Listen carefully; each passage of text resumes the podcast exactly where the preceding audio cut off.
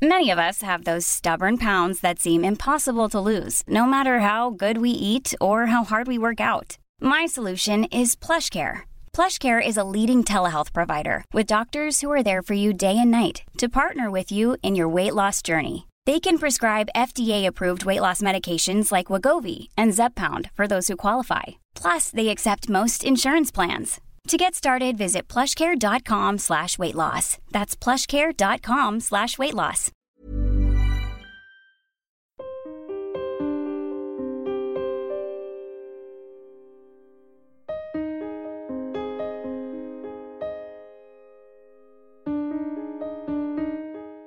Hello, welcome to Secure the Insecure, episode 10, the podcast where I say it's okay to not be okay. This is Secure the Insecure, the podcast sponsored by Jennings & Co. Financial Planning, making financial planning easy to understand. For more information, go to www.jenningsfp.co.uk. Now, this week's show is all about X Factor star Talia Dean. And it was one of the hardest conversations I've had on this podcast. And as you know, this podcast has had some really difficult conversations, but there was one point in the interview where I stopped and I didn't know what to say. And I would love to know if if you were in my position, if you'd been able to feel that silence. We say that silence is golden, but I physically couldn't get any words out, and my heart goes out to her. And it's all about domestic violence, and she sadly was a victim of it, but now she's a survivor. Talia started so I want to get straight into it and I want you to hear it. It's an extended podcast this week because I really felt that you need to hear her story and be educated so that it doesn't happen to you. Now, if you're affected by what you hear, please do go and seek help. It's really important to say, actually, I've also been in this position. Let's get straight into it. I started by asking Talia all about how the domestic violence began.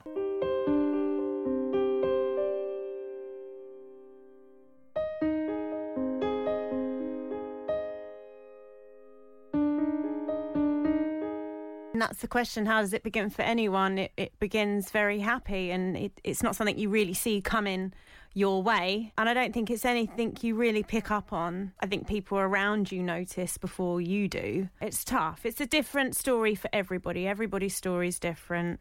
Um, I was unfortunate that mine was printed all over the press while I was on X Factor, but this is really nice to have the opportunity to tell it for myself. What's really interesting is emotional abuse. So you don't realize that, like you said, everyone else notices it, but you're giving out exceptions. It's okay, he didn't know what he was doing, or Mm. it's okay, he still loves me. Yeah. What was your situation? I think I just kept making excuses. And for me, I think women who become in this situation, there tends to be a pattern where when you're low, you do find yourself very vulnerable to these situations. And I was in a low point of my life when I met him. And I made a lot of excuses because sometimes being with somebody that's just awful is better than being on your own. So you just make so many excuses and and try and think of reasons why you should stay rather than reasons why you should leave. The first signs I noticed were the jealousy of any third party coming into the relationship. So maybe a friend's coming over. And is this male or female? It could be either. I think jealous people are just jealous people. It could be male, female. It doesn't matter. Um, and I found I found myself putting my phone on silent because I knew the ringing would upset him. I found myself hiding texts or replying to people a lot later than I would normally reply because me sitting there on my phone would upset him. And I started to change a lot of habits that were just normal habits but finding that my life started to revolve around him a lot. Everything I did, the time I walked through the door, you know, I, I would even ask, should I have a bath? You know, you don't have to ask anybody if you can have a bath. But naturally, I just thought it was a question I had to ask. I don't know how it happens, it, it just does. So it sounds like very much that all your attention had to be on him. But then if you are going to have a bath and you're in the bath for 30 minutes or so, your attention is not with him. So was he okay you being in the bath alone, or would he be like, make sure the door is unlocked, make sure I can come in? No, no, it wasn't that psychotic. And I think because it wasn't, it was subtle.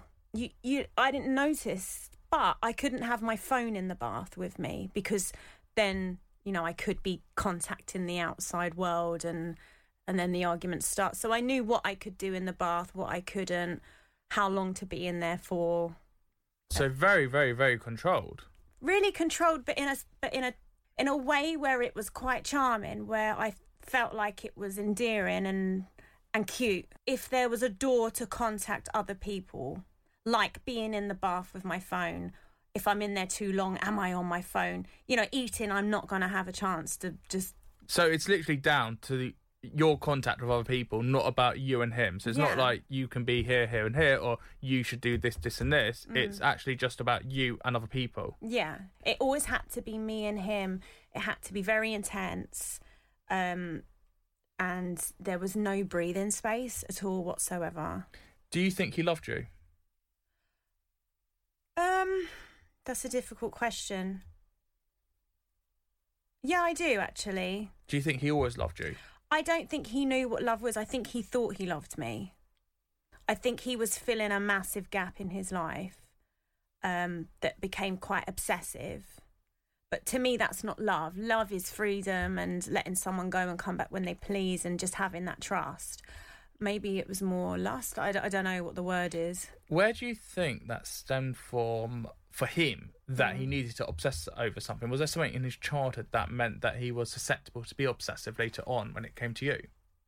Yeah, I mean, he definitely had parent issues.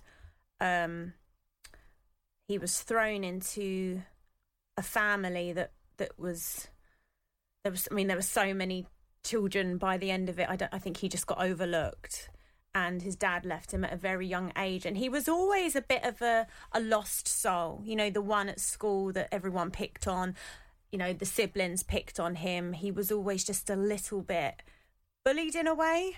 And so he had to let out that power because why should I always be bullied? I want to be the bully now. You know, most people who are the bully were bullied themselves because they want to exert their power, and he found you to do it to. So, what happened when it got to the peak? What was the kind of cutoff for you?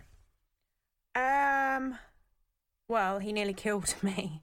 It it happened one evening. He'd attacked me a lot. It started verbal, and then physically it started, but not a massive impact. It would start um, subtle things like throwing a pan or And when he threw a pan, was it directly at you or no, it against the wall? But something would smash and it would ric- ricochet onto me, or you know, it started like that. Then it's then he would. I think he'd smash. Um, he smashed one of my guitars once. So it started with throwing things, breaking things, and it just slowly got closer and closer to me. And I'm a really brave woman. So let me just put that out there. This doesn't happen to innocent little mousy victims, and they're the ones that it happens to. Most of the time, you'd be really surprised it happens to really bold, brassy, brazen women because there's something in them that attracts them, like they want to crush. because if you're almost superior to them, they want to make sure they come out on top and they like the challenge and they Yeah. want to be above you. Exactly that. And I didn't I didn't know how to take this. I'd never been in that situation before where someone would challenge me in such an aggressive way. And I ended up being that mousy, scared and didn't want to cause drama, so maybe I won't go to that party, maybe I won't answer my phone and I just became this shadow of my former self. And that can happen to anybody. It's very interesting because you see it on TV, obviously, and you read it in books and you hear stories and you're like, well, hold a minute. Why didn't you just leave? Why did you Mm, carry on? yeah. What was it that kept you in that abusive relationship when you knew what was right and what was wrong? I do you know what? In all honesty, I didn't think I could do any better. I felt so low, and I had just come out of a relationship that went pear shaped. And then I've started to think, well, maybe this is me. Maybe this is my fault because my last relationship didn't work. So now this isn't working. It must be me. And I and he made me feel like that as well, and made me feel like I was either not worthy of a boyfriend or I'd never do any better. So I kept trying to make it work and changing myself, changing myself, changing myself. But it- it wasn't me that needed to change at all. Was that the worry then? That if you were to speak to another person or you were to meet another person, you would instantly drop him and go to that person because you'd fall in love with anything and anyone. Yeah, yeah, maybe, maybe because also I'd I'd come from a relationship, it had broken down, and So you I knew what a broken down relationship is and what a good relationship yeah, is. yeah, yeah, and also, I just wanted to make a point of, um, I didn't know this before, but had I have known, there's a law that called Clare's law. And if you feel like somebody is not quite right, or somebody's a little bit controlling, or somebody has maybe hit you once in a relationship and said, Oh, sorry, it's not like me, I've, I'll never do this one, you can go to a police station and you can give them that person's name and they can tell you every bit of history of domestic violence if they have one. Had I have done that with this particular person, I would have seen that in a previous relationship he had bullied their children. In another relationship, he had broken both of her arms. I would have seen a long history of violence and I would have known that it wasn't me and to get out quick. Should every single person do that then? Because, okay, yes, you might not know how they're going to be, but surely every single person should go to the police station and find out about people now. Not if there's not any reason to. Deep down, I knew, and maybe I was lying to myself, but maybe on my own, I would have took myself to a police station and said, "Look, I am just a bit concerned. Is there any history of that?" If I had done that two years before I had nearly been killed, maybe I wouldn't have ended up in that relationship. There was two moments. There was one particular moment where I had been thrown into a shop window, pulled out, and then thrown onto the concrete. He had smashed my head against the concrete, smashed my guitar, and stood above me, strangling me. This was in the middle of a high street late at night. Luckily, um, there was a camera in the sky, like the eye in the sky, and the police were watching the whole thing. By chance. Well, yeah, they had seen us bickering up the street. It was late at night, so they kept their eye on us. And within 12 minutes, so I'm told, I was knocked out. I don't remember a thing. They had arrested him and probably saved my life. This is going to sound like a really stupid question, but were you angry at the police that they'd arrested someone that you loved, even though he'd hurt you so badly? Yeah, it's not a stupid question because I remember waking up with him in handcuffs and thinking, "Oh my god." Oh, I was there was part of me that was relieved and thought, "Yeah, they've got him now."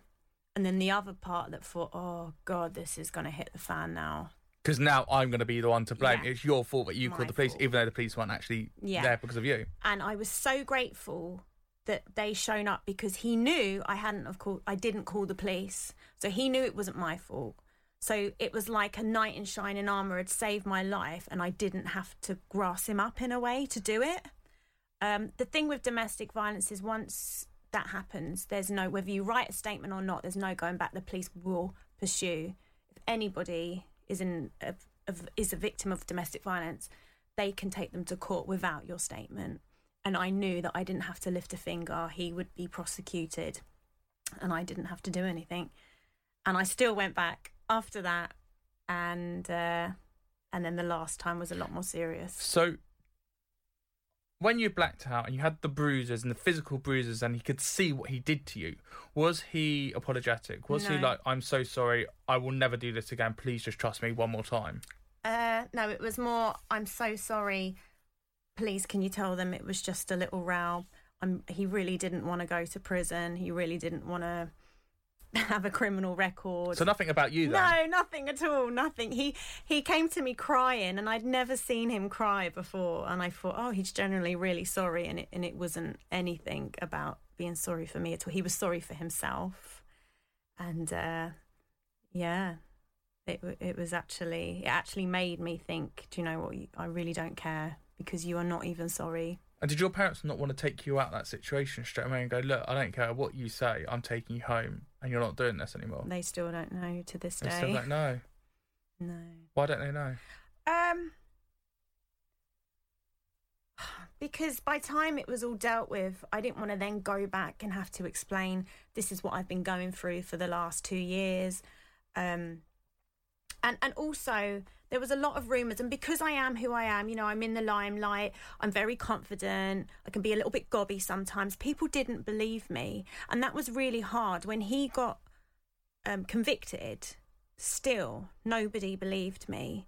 And I, I actually watched that footage back you know the footage of the camera in the sky and and i had to remind myself no no i saw the footage that happened. And so I didn't want to drag it all up again and then have to make somebody else believe me. And I know my parents would have believed me, but I just wanted to forget about it and move on. Justice was was served. My friends knew, and sometimes I think your friends are better with you in them situations because it's private. Well, also it's very objective, isn't it? They're taking the opinion, but they're not going to actually get involved in it. They're just there for you, whereas your parents are actively wanting to make sure you know you're safe. Um, so that was the first time, and then you said that was the second time. Yeah. What was that? Um, yeah, the second time, well, the last time was much worse. He, um, yeah, he strangled me for a really long time, like a, a really long time. I, I honestly, you know, when they say that you can feel the life leaving you, I really did. I just, I give up. I gave up completely, and this always makes me laugh. Just I, I, I go to cry, and then I remember this bit and start laughing. Uh, somebody threw. oh, It was in a car, and he had pulled the car over On a road? on a road. We were we were bickering, and he'd pulled. I was driving. He'd pulled the steering wheel so hard we ended up on the pavement, but safely. I'd pulled the handbrake up, and then he just started to strangle me. Um, he strangled me so hard that the seat completely fell backwards, and I was pretty much in the back of the car, and I could just feel the life leaving me completely. And then somebody started throwing eggs at the car, and I still to this day have no idea who it was, but I cannot thank that person enough because they saved my life. It was just literally like a splatter of egg on Just the to windscreen get someone, to get, to get to his get attention. Him, yeah, to, to to completely to throw him off. And he did. He jumped up, jumped out the car, was looking around, and as he jumped out, I pulled the door shut and locked it, and then I just blacked out. I, I honestly, I had such bruises around my neck, and my eyes were red where the blood vessels had. I honestly thought I would, I was gonna, I was so close to death, and I don't remember anything. I just remember an ambulance and I never saw that person who threw the eggs. We'd pulled up outside a house, so it definitely come from one of the houses. He had gone, left me, left me for dead. And I never saw him again. I never went to court. But he got done that time, big time. Yeah. And they believed me. You don't know what to say, do you? There's times on the podcast where you don't need to say anything. Yeah. There's a feeling. You know, we're looking at each other right now. There's Mm. an understanding. What do you want to say? Because I don't have anything. I don't. I don't know what to say to you now. I don't mm. know whether to ask you another question, to comment on it, to to leave some breathing space. I, I don't know how to go forward. What What are you thinking at the moment? I I hate talking about it to be honest, and this this for me is really uncomfortable. But if somebody can listen to this, and who is in my position now, that's what makes it worth it. And if I can tell you anything, it's just this: nobody has the right to put their hands on you. Nobody has the right to make you make different choices in life that you don't want to make, like not answering your phone, or replying to your mother, or replying to your friends, or answering the front door, um, cancelling nights out because it's going to upset your partner. Nobody has the right to make you feel like that. And if you are feeling like that, then you're in the wrong relationship. And I promise you, it gets worse. Go to a station. If anybody lays their hands on you, ask about Clare's Law and ask a police officer does this person have a history of domestic violence? And if they come back with yes, it's really difficult to still leave then. I know you're not going to go, right, that's it, it's over. But at least you know, and I promise you, the cogs will turn. And you might not leave that day, you might not leave that week, but you will leave. If you could have changed anything about your journey, what would it have been? Oh, I would have left the first time. I would have left when the pan was thrown and, and the wall chippings hit me in the face. I would have left then That was the and that was the it's the weird feeling because the first time was the strongest time I went, oh, that's a bit weird, and then that that's a bit weird got less and less and less, and then it just became life. It became normalised. Um, Yeah. But to normalise it for yourself, you've become a singer, songwriter. Obviously, we saw you on the X Factor a couple of years ago, and you've used that as your almost catharsis, where you can actually put words to paper and sing it out. And you know, Mm. the most successful people, the Adeles of the world, have had to go through the hard times to be Mm. able to release music like that. What's it like for you to put those those feelings you've got into your songs? Yeah, I don't find it as easy as Adele. We actually wrote a song called LYTD. You can find it on SoundCloud. What does that stand for? Love You to Death. and I can't sing that song anymore. And that was a song I wrote about that experience. But did it help to be able to make that into Yeah. a song as your way? Because even if you don't Yeah. release it to anyone and it's Mm. private, at least it's out there. Because the worst thing to do is to keep thoughts that you have bottled up. Mm. Yeah, it, it was like writing a diary. Yeah. uh, me writing songs is like writing a diary and it's very therapeutic and I can get my thoughts out of my head. And at the time, what I was going through, I couldn't tell anybody, but I put it into a song.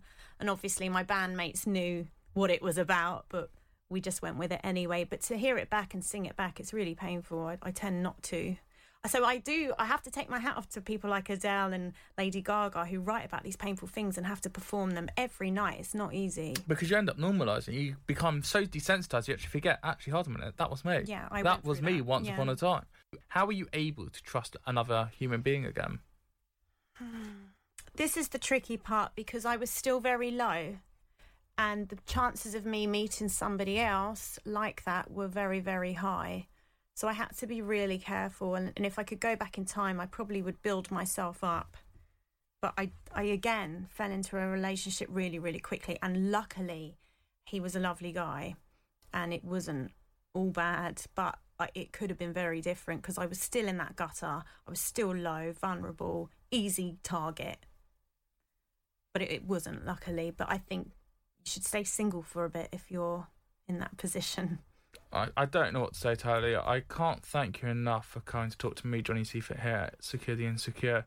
You've, you know, it's so brave to come on a podcast anyway and talk about anything, but to come out with such details, and I can see it in your eyes the whole way we're talking, and uh, uh, it, it's it's it's being a listener and not asking too many questions and not trying to go, oh, me, me, me, me, me, me, as well. It's kind of just going, well, look, this is your story.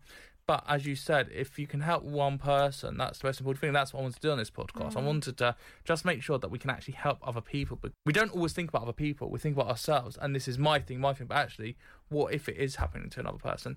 Talia Dean, thank you so much.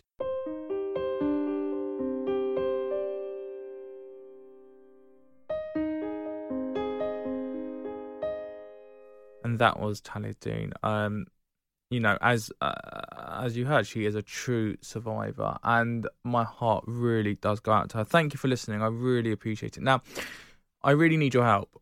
Please share this podcast. Please retweet the podcast. Please leave a comment for the podcast, and please tell a friend.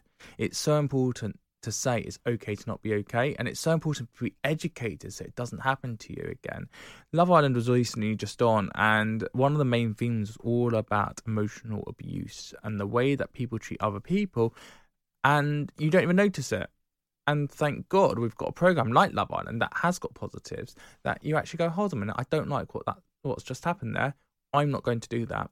This has been Secure the Insecure, sponsored by Jennings and Co. Financial Planning, making financial planning easy to understand. For more information, go to www.jenningsfp.co.uk. Until next time, I've been Johnny Seifert. Thank you and goodbye.